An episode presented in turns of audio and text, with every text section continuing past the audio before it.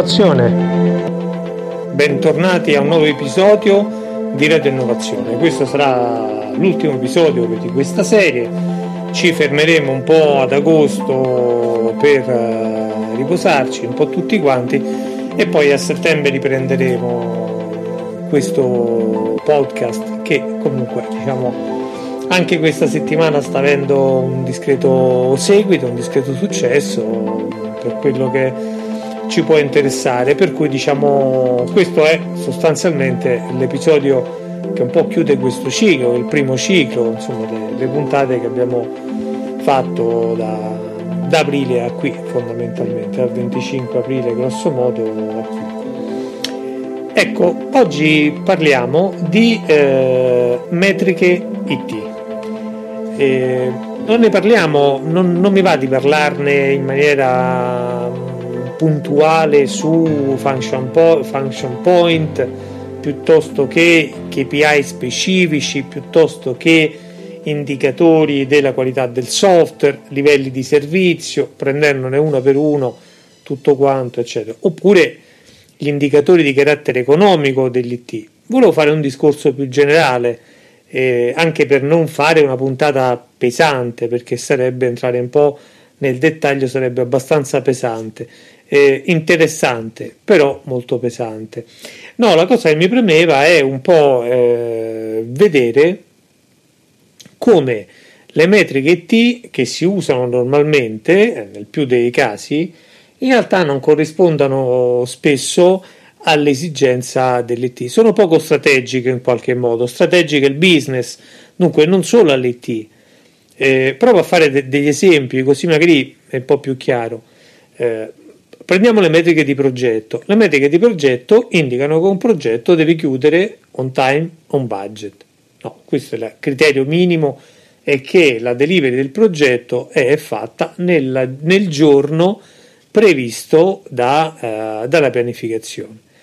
e eh, che la, il progetto chiuda avendo speso esattamente oppure meno quello che era previsto, meglio meno. Ecco, questo indicatore qui, che indicatore, sono indicatori puramente quantitativi, questi due indicatori, adesso prendiamo questi due, in realtà non tengono conto tutto quello che il progetto può sviluppare di nuove opportunità, anche economiche, cioè qual è il valore che aggiunge quel, pro- quel progetto durante il tempo in cui viene sviluppato. D'altra parte sono metriche che sono nate per eh, progetti e eh, lavori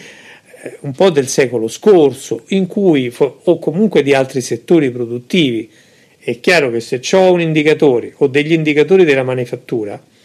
in cui il ciclo di vita è penso, disegno un progetto, dunque waterfall model, per capirci. Penso e disegno un progetto,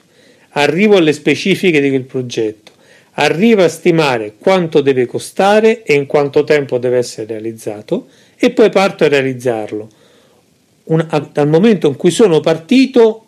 sono chiusi i requisiti, dunque io devo solo sviluppare il progetto per arrivare eh, a portarlo, a, a consegnarlo il giorno giusto. Ecco, nell'ET abbiamo visto che in realtà le cose cambiano un po', cambiano un po'. Faccio un esempio, spesso e volentieri i requisiti del cliente vengono raccolti nelle metodologie agile, vengono raccolti un primo set di requisiti del cliente, viene costruito un eh, primo prodotto eh, che, dà, che soddisfa quei requisiti e poi si raccolgono ulteriori requisiti da parte del cliente e si costruisce un altro stage di eh, requisiti del prodotto. Ma in più chi lavora, cioè i programmatori ormai non sono diciamo delle persone che, eh, a cui viene data una specifica di dettaglio eh, quando ho cominciato a lavorare io era addirittura la pseudocodifica no? che era un codice sorgente scritto in italiano fondamentalmente o in inglese che il programmatore doveva tradurre in un linguaggio di programmazione. Oggi non è più così, le specifiche che vengono fornite sono fornite di alto livello. E il programmatore non è solo uno che codifica un, che un linguaggio da un linguaggio diciamo progettuale un linguaggio di programmazione della macchina, ma è qualcosa di più, C'è una persona che in realtà in questa sua codifica pensa algoritmi, applica degli algoritmi piuttosto che degli altri, dunque fa un lavoro di, a, a sua volta di progettazione e disegno anche di quel pezzo di modulo che va a realizzare. E, e facendo questo può produrre anche dei risultati in più, ad esempio dell'innovazione, ad esempio può imparare un nuovo linguaggio che tornerà utile all'azienda, un nuovo set di librerie di programmazione. Ecco, gli indicatori del progetto non hanno alcun interesse di tutto questo, cioè vedono il, lo sviluppo del progetto dall'inizio e dalla fine, non tengono conto di tutta una serie di altre indicazioni e di altri parametri che magari l'azienda può essere conveniente sviluppare, no? soprattutto quando a sviluppare è un'azienda non fornitrice che ha un rapporto contrattuale con il cliente, ma un'azienda cliente e sempre di più accade così, questo l'abbiamo già visto in qualche episodio precedente, che ormai le aziende tendono a portare in casa lo sviluppo del software. Ora, è chiaro che ci vuole un trade-off tra cominci a costruire un progetto che non finisce mai perché i programmatori cominciano a costruire a loro volta n progetti nel progetto, eh, come una grande fabbrica di San Pietro, e il fatto che eh, diciamo invece eh, vado direttamente alla delivery, chiudo il progetto e però non, non, non inserisco elementi di innovazione, ad esempio, no? E questo è un primo aspetto sulla parte progettuale, ma anche sui livelli di servizio, no? È chiaro che misurare i livelli di servizio in maniera molto stretta e dunque in realtà eh, fermare che ne so, a concetti di produttività o di ritorno di investimenti o di bloccare, diciamo, bloccare le persone su delle, su delle metriche molto strette eh, rischia di diventare da una parte sicuramente è un meccanismo conveniente perché diciamo rende più efficiente eh, diciamo in qualche modo tutta la catena produttiva ma dall'altra parte in qualche modo la rende più conservativa. Si tendono a fare le cose eh, nel modo in cui si è più produttivi eh, a sviluppare sempre le stesse cose a non prenderci degli impegni più alti dunque di imparare nuove cose proprio perché lo, veniamo misurati su delle categorie. E d'altra parte eh, è una regola diciamo aurea che il management ottiene quello che misura. Dunque il come noi misuriamo eh, quello che succede nel, nell'IT eh, determina anche quello che noi otteniamo da quello che succede nel reparto IT o no, nell'azienda fornitrice e così via. Questo vale ad esempio per la pubblica amministrazione moltissimo, no? nel momento in cui io faccio le gare al massimo ribasso o con dei parametri o dei livelli di servizio costruiti in un certo modo, molto di produttività, misurazione, quantitativi, no? è chiaro che quello che ottengo è un prodotto costruito secondo quei criteri lì, prima di tutto. No? Dunque non c'è creatività, non c'è innovazione, non c'è capacità di mettere diciamo, dentro quei prodotti, quegli elementi in più che possono soddisfare altre tipologie di requisiti, no? un'interfaccia grafica più user friendly oppure una innovazione di funzione che emerge possibile nel momento in cui sto sviluppando il prodotto, magari scopro che con un piccolo sforzo posso aggiungere alcune funzionalità in più, alcune, alcune tipologie di, di azioni in più e questo non lo faccio perché vengo misurato solo su alcuni criteri, su alcuni KPI o su alcuni slide o su alcuni indicatori. Ecco, allora bisogna su questo fare un ragionamento e porsi un problema un po' più generale, un po' più strategico. E forse negli ultimi anni, perché negli anni fino a un certo punto il tema non era forte, ma negli ultimi anni ci siamo fatti prendere da indicatori eh, sempre più elementari e sempre più eh, stressati su concetti di produttività, di efficienza e di economicità, il che di per sé non è che lo buttiamo a mare e non vada bene,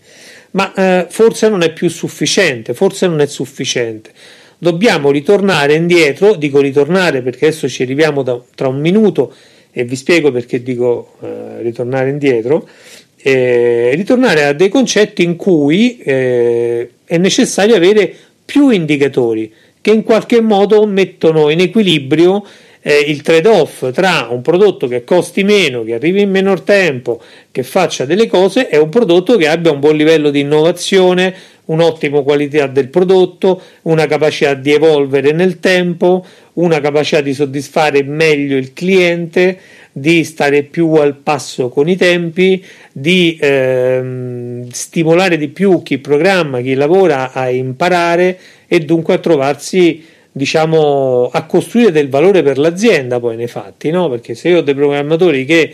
diciamo mentre sviluppano un linguaggio mentre sviluppano un prodotto, imparano un nuovo linguaggio di programmazione, un nuovo set di librerie, un nuovo algoritmo, mettono dentro delle tecniche più innovative, eccetera. Eh, io è vero che sto ritardando un po' il progetto, ma sto costruendo eh, dei mattoni fondamentali che mi consentono di mantenere quel set di programmatori sempre aggiornati no? e, e, sempre sulla cresta dell'onda, fargli fare dell'esperienza sempre aggiornata e dunque a un certo punto evitare che eh, si trovano fuori mercato oppure siano, non siano più eh, utili al sistema produttivo perché le tecnologie cambiano, evolvono. E purtroppo veramente molto velocemente, per cui se non si cura questo aspetto diventa un po' un problema. No? forse molti eh, manager hanno pensato che quando un programmatore non uh, svolgeva più una funzione utile si era in- inaridito in qualche modo perché non,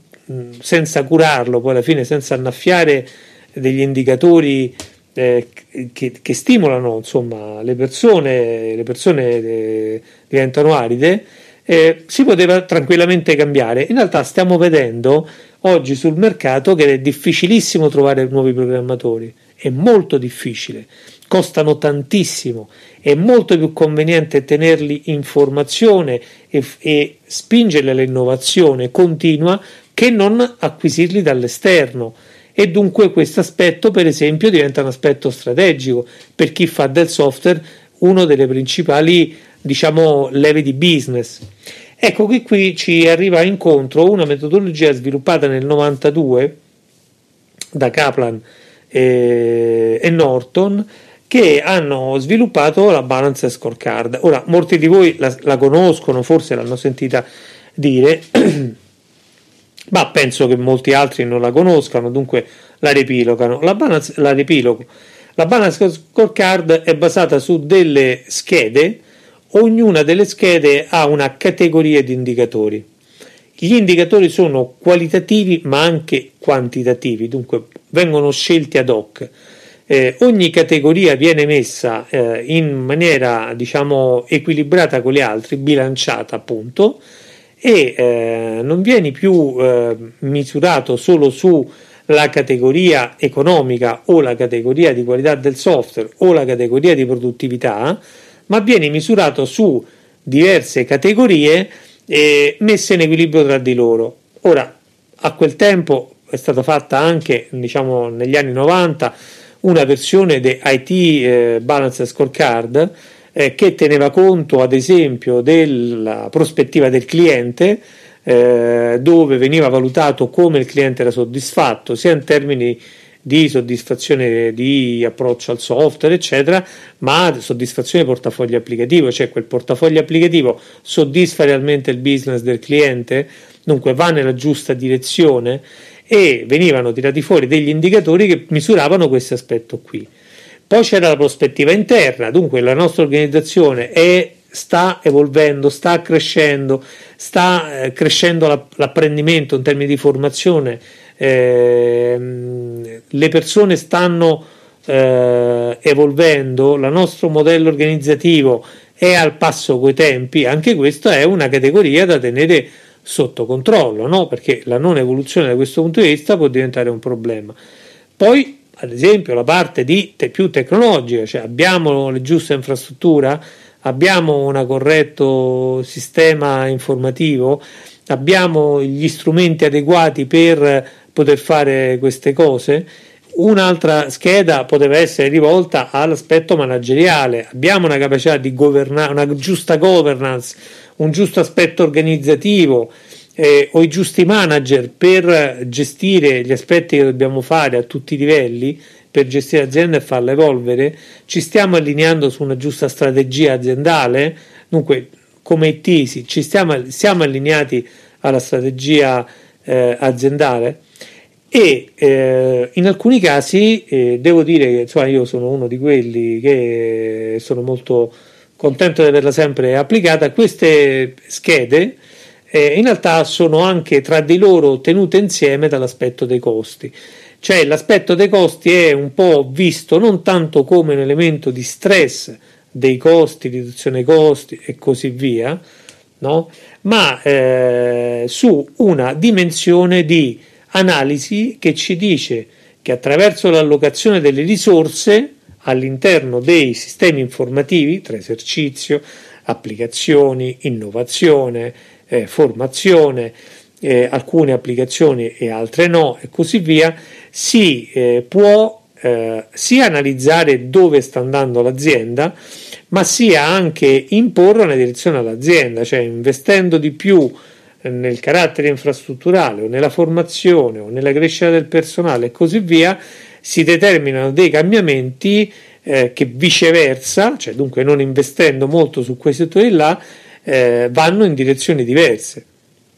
E dunque una scheda più prettamente diciamo, economico-finanziario intesa in questo modo, piuttosto che intesa anche con il ROI o altre cose, eccetera. Ecco, la balance scorecard ci aiuta da questo punto di vista a tenere la prospettiva della, del, delle metriche dell'IT in un quadro molto più ricco, molto più ricco, perché non va solo nella dimensione eh, del denaro o del tempo, ma mette all'interno di questo, dei sistemi informativi una serie di prospettive. E dunque a seconda di come vengono bilanciate dunque della strategia aziendale come vuole bilanciarle dà sviluppo su una cosa piuttosto che un'altra e oggi come oggi l'abbiamo già detto quando abbiamo parlato del debito tecnico il tema non è un tema economico l'IT non ha un problema economico perché i costi si sono abbattuti notevolmente eh, anche se poi le persone costano, ma insomma eh, questo fa parte del lavoro duro che serve per fare gli informatici,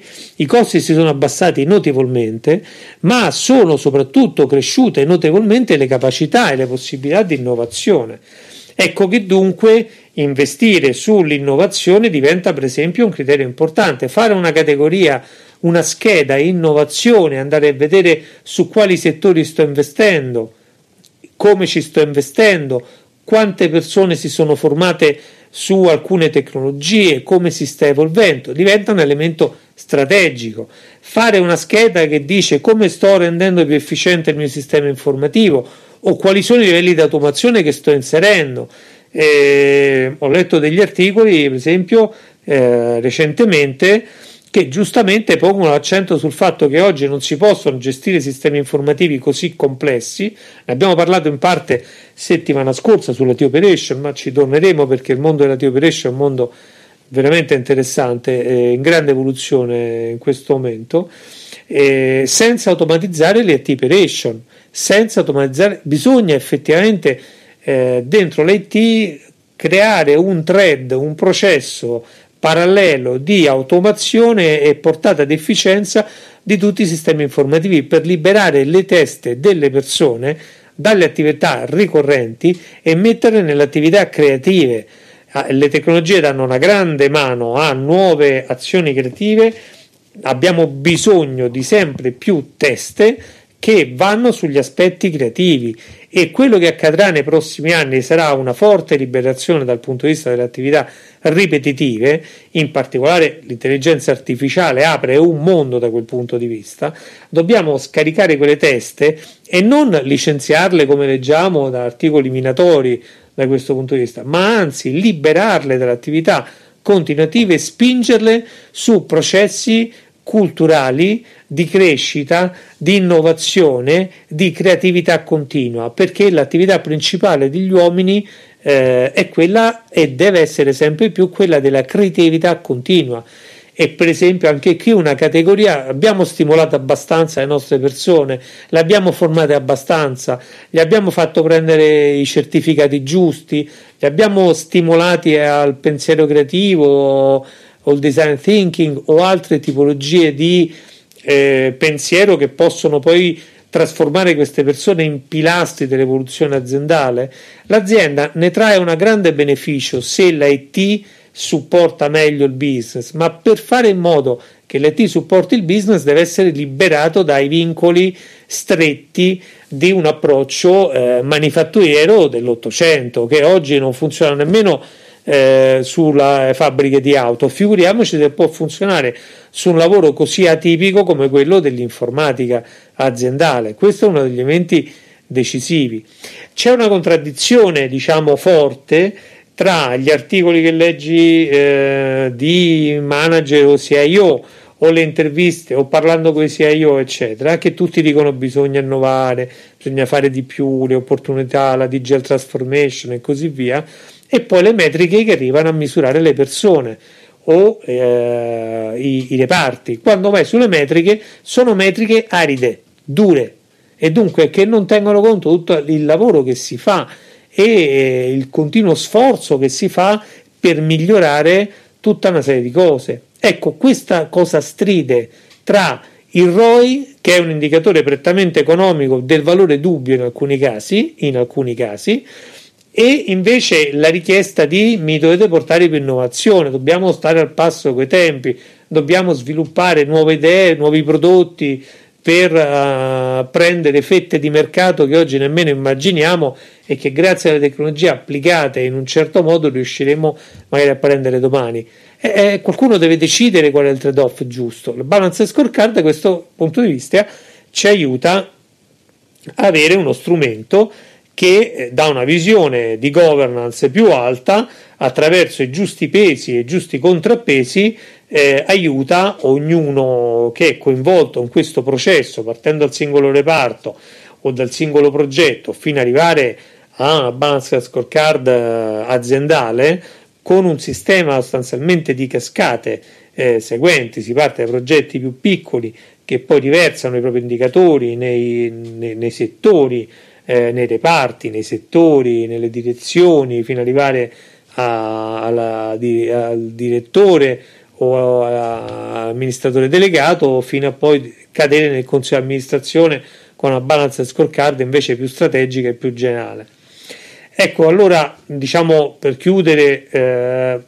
il tema delle metriche è un tema determinante perché le metriche eh, non, solo, non sono tanto uno strumento di misurazione fine a se stesso eh, e dunque di eh, premiazione o punizione a secondo delle indicazioni. Sono un vero e proprio sistema di governance che al di là del premiare o punire è un elemento di aiutare l'azienda, il management, a direzionare tutta la struttura che gli sta sotto. E dunque in questo modo, se sono applicate correttamente, se vengono rinforzate da premi o da non premi, perché quello poi è un meccanismo che va da sé possono diventare degli strumenti che in qualche modo aiutano tutta la struttura a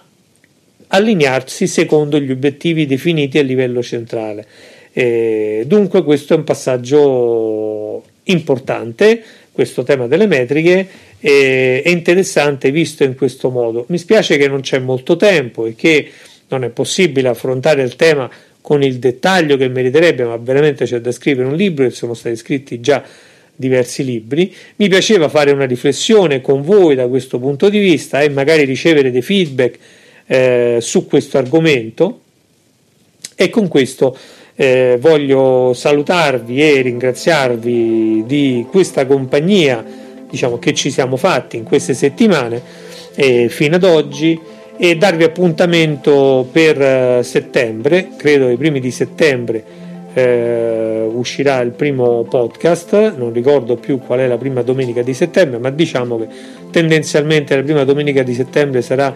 la domenica in cui uscirà il podcast eh, della nuova stagione, lo dividerò in stagioni un po' seguendo i telefilm di Netflix, diciamo così, giusto per farsi belli. E, e niente, e l'idea diciamo, l'idea insomma, che ho è quello di trasformare questo podcast in un appuntamento eh, nell'appuntamento settimanale che è senza dargli grande diciamo, risalto più di tanto. Mi sembra già abbastanza un lavorone farlo complementarlo da altri prodotti utilizzare un po' di più altri, le interviste, ad esempio, insomma, cercare di farlo diventare un luogo di riflessione e di messa in contatto tra chi è un manager dell'innovazione e chi poi la tecnologia la fa veramente diciamo, a terra. E dunque tra gli aspetti più manageriali e gli aspetti più tecnologici eh, con la convinzione che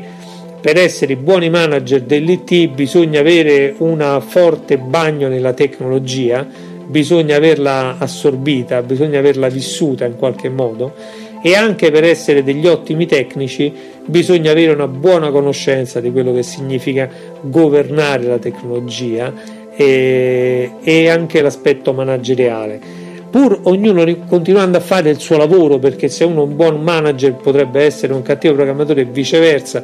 e, e non vogliamo mischiare le due cose. Però nella convinzione che ormai la conoscenza non può essere solo specialistica è necessario che ognuno di noi ha una conoscenza, eh, come dicono gli americani, polymath, cercano di, diciamo che esistono delle persone che un po' si occupano tipo dei piccoli Leonardo che sono interessati a diversi argomenti e so, hanno questa capacità di integrare diversi argomenti e di approfondirli ognuno di questi argomenti in un buon livello di dettaglio tenendo insieme le cose comuni mischiando eh, i contenuti e i prodotti e costruendo oh, anche lì una grande diciamo, officina creativa che produce continuamente idee e integra e crea soluzioni fondamentalmente. Come al solito mi sono dilungato in questa conclusione. E niente, detto questo, vi auguro un, buon, un ottimo periodo estivo, un buon riposo e ci vediamo a settembre eh, sempre qui su Radio Innovazione. Grazie di tutto e buone vacanze a tutti.